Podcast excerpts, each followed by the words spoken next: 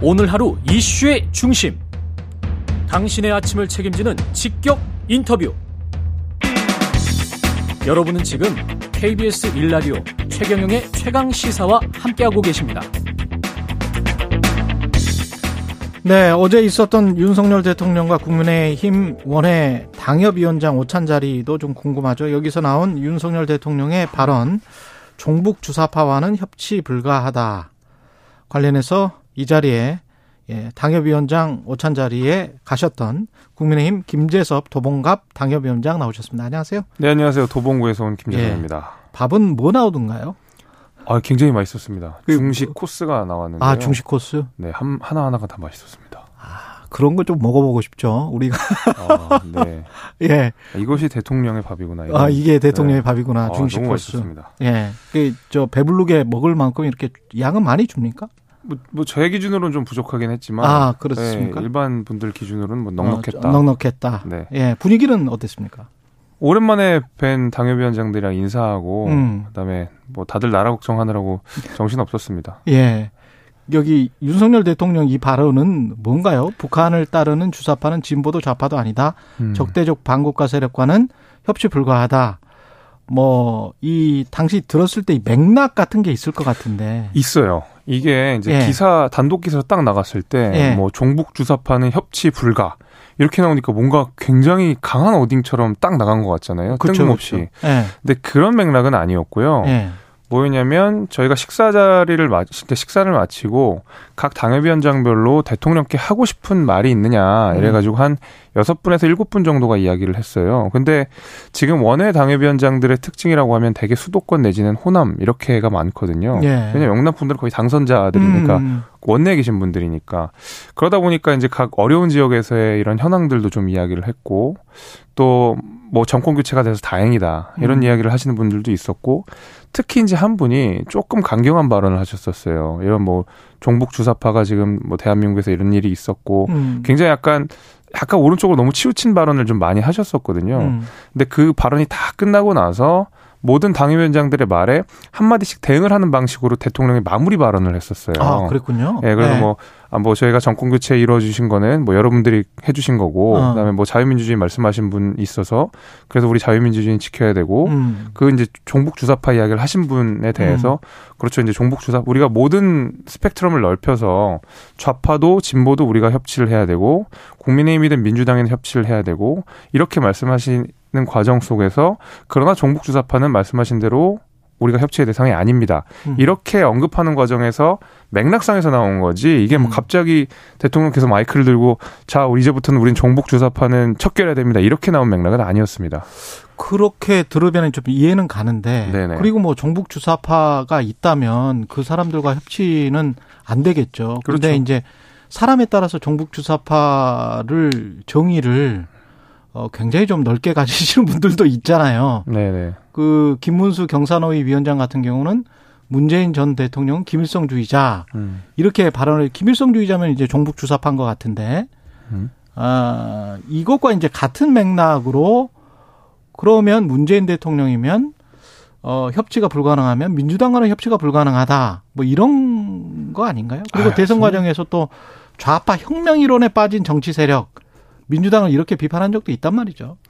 그 제가 그래서 네. 대통령의 말씀에 음. 제가 종북 주사파라는 말이 나오기 전에 이렇게 말씀하셨어요. 민주당이든 국민의힘이든 우리가 협치의 대상이 돼야 되고 음. 진보든 보수든 우리가 같이 협력을 해야 되고 좌파든 우파든 우리가 다 같이 가야 된다. 예. 그러나 종북 주사파는 아니다. 이렇게 말씀을 하셨거든요. 음. 그런 얘기는 뭐냐면 민주당도 우리가 협치를 해야 되고 진보도 협치를 해야 되고 좌파도 협치를 해야 되지만 체제 전복 세력으로서 스스로를 정의하는 종북 주사파에 대해서는 단호한 태도를 보여야 된다. 저는 이렇게 해석이 되거든요. 음. 근데 지금 예를 들면 민주당이라는 말이 우리가 협치의 대상이라고 분명히 전제를 하셨었어요. 예. 근데 이제 민주당이 종북 주사파라는 말 가지고 그렇게 예민하게 할 것이 없는 게 민주당은 분명히 협치의 대상으로 정의를 해놨는데 종북 주사파라는 말 때문에 여기에 대해서 예민하게 반응한다는 거 저는 약간 이해가 안 되거든요.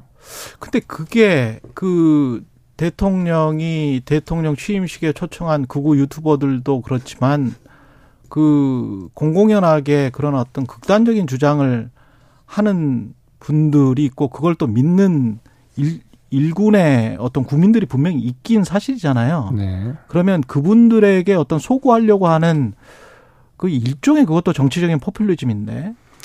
저는 꼭 그렇게 보진 않는 것이. 예. 그러니까 제가 예를 들면 앞에 그런 말들이 없고 그냥 갑자기 종북 주사 파 얘기가 나왔다 그러면 예. 말씀하신 내용이 제가 뭐 어, 그럴 수도 있겠네라고 했는데 음. 진보 좌파 민주당을 공히 이야기하시고 어. 우린 여기까지 다 같이 가야 된다라고 말씀하셨지만 종북 주사파가 안 된다라고 굳이 의미를 굉장히 좁게 해석하시면서 체제 전복 세력에 대해서는 우리가 협치의 대상이 아니다라고 이야기를 하신 거면 종북 주사파는 누구예요? 한국 사회에서 지금 현재 뭐 종북 주사파라고 했을 때 찔리는 분들 아닐까요? 저는 그렇게 생각합니다. 그럴까요? 네, 저는 그렇게 생각합니다. 어. 그러니까 왜냐하면 지금. 대한민국 사회에서 스스로를 종북 주사파로 규정하는 분들은 저는 정말 극히 일부라고 생각하고 음. 실제로 과거에 종북 주사파 사상이 있었다 하더라도 지금은 김일성 체제를 존중하거나 북한을 추종하는 분은 저는 없다고 생각하거든요. 특히 정치권에서는 더더욱 없을 거라고 생각하거든요. 음. 저는 그런 의미에서 종북 주사파라는 이름을 듣고 나서 기분 나빠한다 그러면 음. 왜 나를 종북 주사파라고 해? 라고 찔린다 그러면 저는 그런 부분에 있어서 는 그런 분들이 저는 어 문제가 아닐까라고 생각합니다. 정치적인 PC의 맥락도 좀 있기 때문에 political correctness도 네. 있기 때문에 김재섭 위원장은 잘 아시겠지만 어 흑인에 대해서 흑인 또는 다른 말로 부르는 그런 단어들이 있는데 혹시 그쪽으로 가는 거는 아닌지 좀 우려스럽습니다. 예.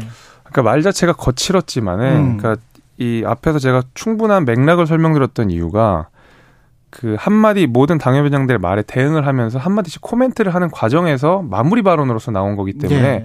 이걸 너무 우리가 과대하게 해석할 필요는 없다 이렇게 말씀을 예. 드리는 것입니다. 지금 현재 그, 그 오찬 자리에 의미 부여하는 또 다른 시각은 이게 이제 정진석 비대위에 힘을 실어주는 거다. 음. 어느 정도는 어, 친윤 후보를 지지해 달라는 무언의 메시지다. 뭐 이런 분석이 나오는데 어떻게 생각하세요? 어, 저는 좀 그렇게 보진 않고, 음. 왜냐면은 이 오찬 자리가 원래 6월에 하기로 했었어요. 6월에 개최를 하기로 했다가, 음. 당시 이제 코로나 상황도 있고 이러, 이러다 보니까 좀 나중으로 미룹시다. 해가지고 8월로 미뤘었거든요. 그래서 네. 실제로 통보를 받았었습니다. 뭐 8월에 오찬을 할 거다. 당협위원장들 모입시다. 이렇게 얘기가 받았었습니다만은 8월에 보면 우리가 수혜가 있었잖아요. 그래서 아, 이거 할 때 아니다. 나중으로 미룹시다. 해가지고 거의 4, 5개월 만에 다시 개최된 거기 때문에 그 당시 6월에 정진석 비대위가 뜰 것을 예상하고 10월에 뭐 음. 오찬을 한다. 이거는 사실 말이 안, 네, 말이 안 되는 내용입니다. 예. 예. 민주당사 압수수색 때문에 뭐 사실은 앞에 이야기들은 그제 어제 어제 오전까지의 이야기 어제 오전까지는 이게 핫한 이슈 이슈였는데 민주당사 압수수색 때문에 이제 모든 게 다 덮이는 그런 네. 상황인 것 같습니다. 지금 국민의힘에서는 어떻게 보십니까? 민주당은 굉장히 크게 반발을 하고 있는 상황이고. 어, 개인적으로 정치적으로 좀 부담스럽긴 합니다. 예. 왜냐면은 결국 이 이재명 대표를 향한 수사로 올라갈 것이 분명하기 때문에. 그렇죠.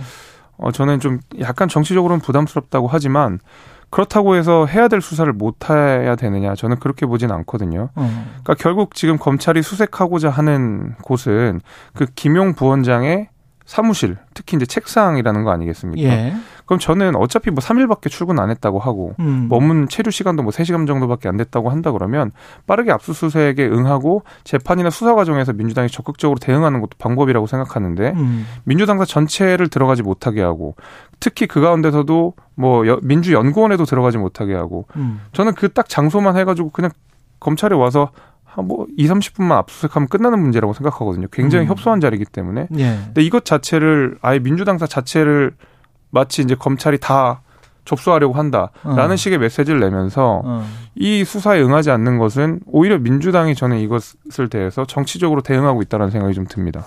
그것도 일리가 있어 보입니다. 네. 예. 근데 이제 민주당 입장에서 반론을 들어보면 이게 어떤 이미지로 엮어버리려고 하는 것 아니냐. 민주연구원장, 부원장 한 지도 뭐 얼마 안 됐고, 그리고 그 돈 받은 시점의 직책은 민주당과는 관련이 없고, 그렇다면은 민주당사를 개인 자택 압수수색을 했으면 충분하지, 민주당사를 압수수색하는 거는 민주당에 대한 어떤 정치적인 오염, 예, 타격을 입히는 이미지를 씌우려고 하는 것 아니냐, 뭐 이렇게 생각하는 것 같아요.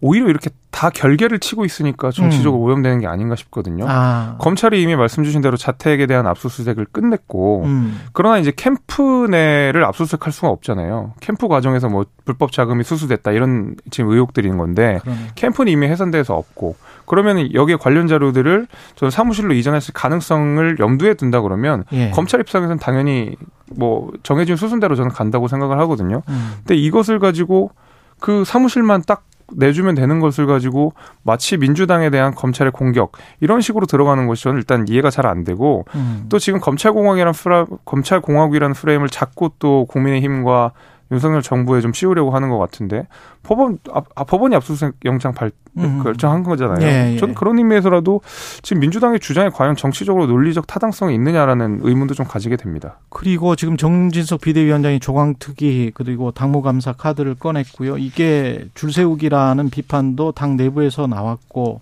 어 경선 언제 할지 지금 전당대회 언제 할지 좀 늦춰질 것 같다는 전망도 나오고 있고요. 이 모든 게 결국은 원하는 대통령실에서 원하는 사람을 어, 내리기 위한 것 아닌가 뭐 이런 분석도 있거든요.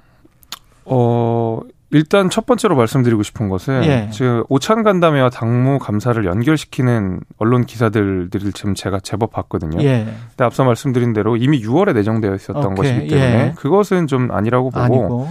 당무 감사라는 것은 원래 기본적으로는 뭐 이맘때치 하는 게 맞긴 맞습니다. 예. 근데 원래 이제 정상적인 지도부 체제에서 이루어지는 게 맞고 저는 만약에 지금 당무 감사가 이루어진다 그러면 약간 의아하긴 해요. 왜냐면 지금 비대위의 임기라고 하는 것이 뭐 길어야 5, 6개월 정도가 될 테고 음.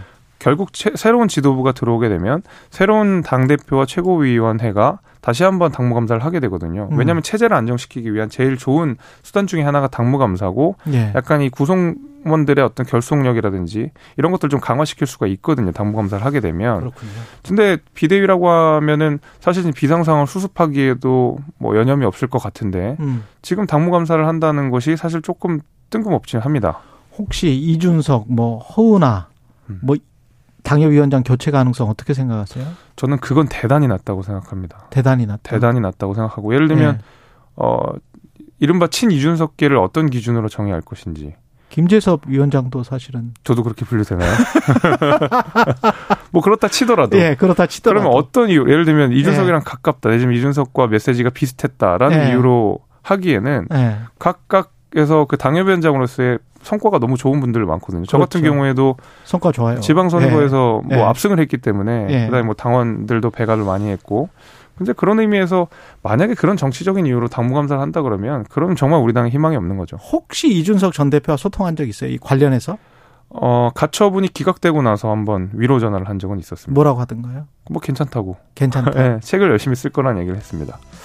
여기까지 듣겠습니다. 오늘 인터뷰 고맙습니다. 국민의힘 김재섭 도봉갑 당협위원장이었습니다. 고맙습니다. 감사합니다. 네, KBS 1라디오 최경련의 최강시사 1부는 여기까지고요. 잠시 후 2부에서는 민주당 윤건영 의원 만나보겠습니다. 그리고 한 번 더 뉴스 준비되어 있습니다.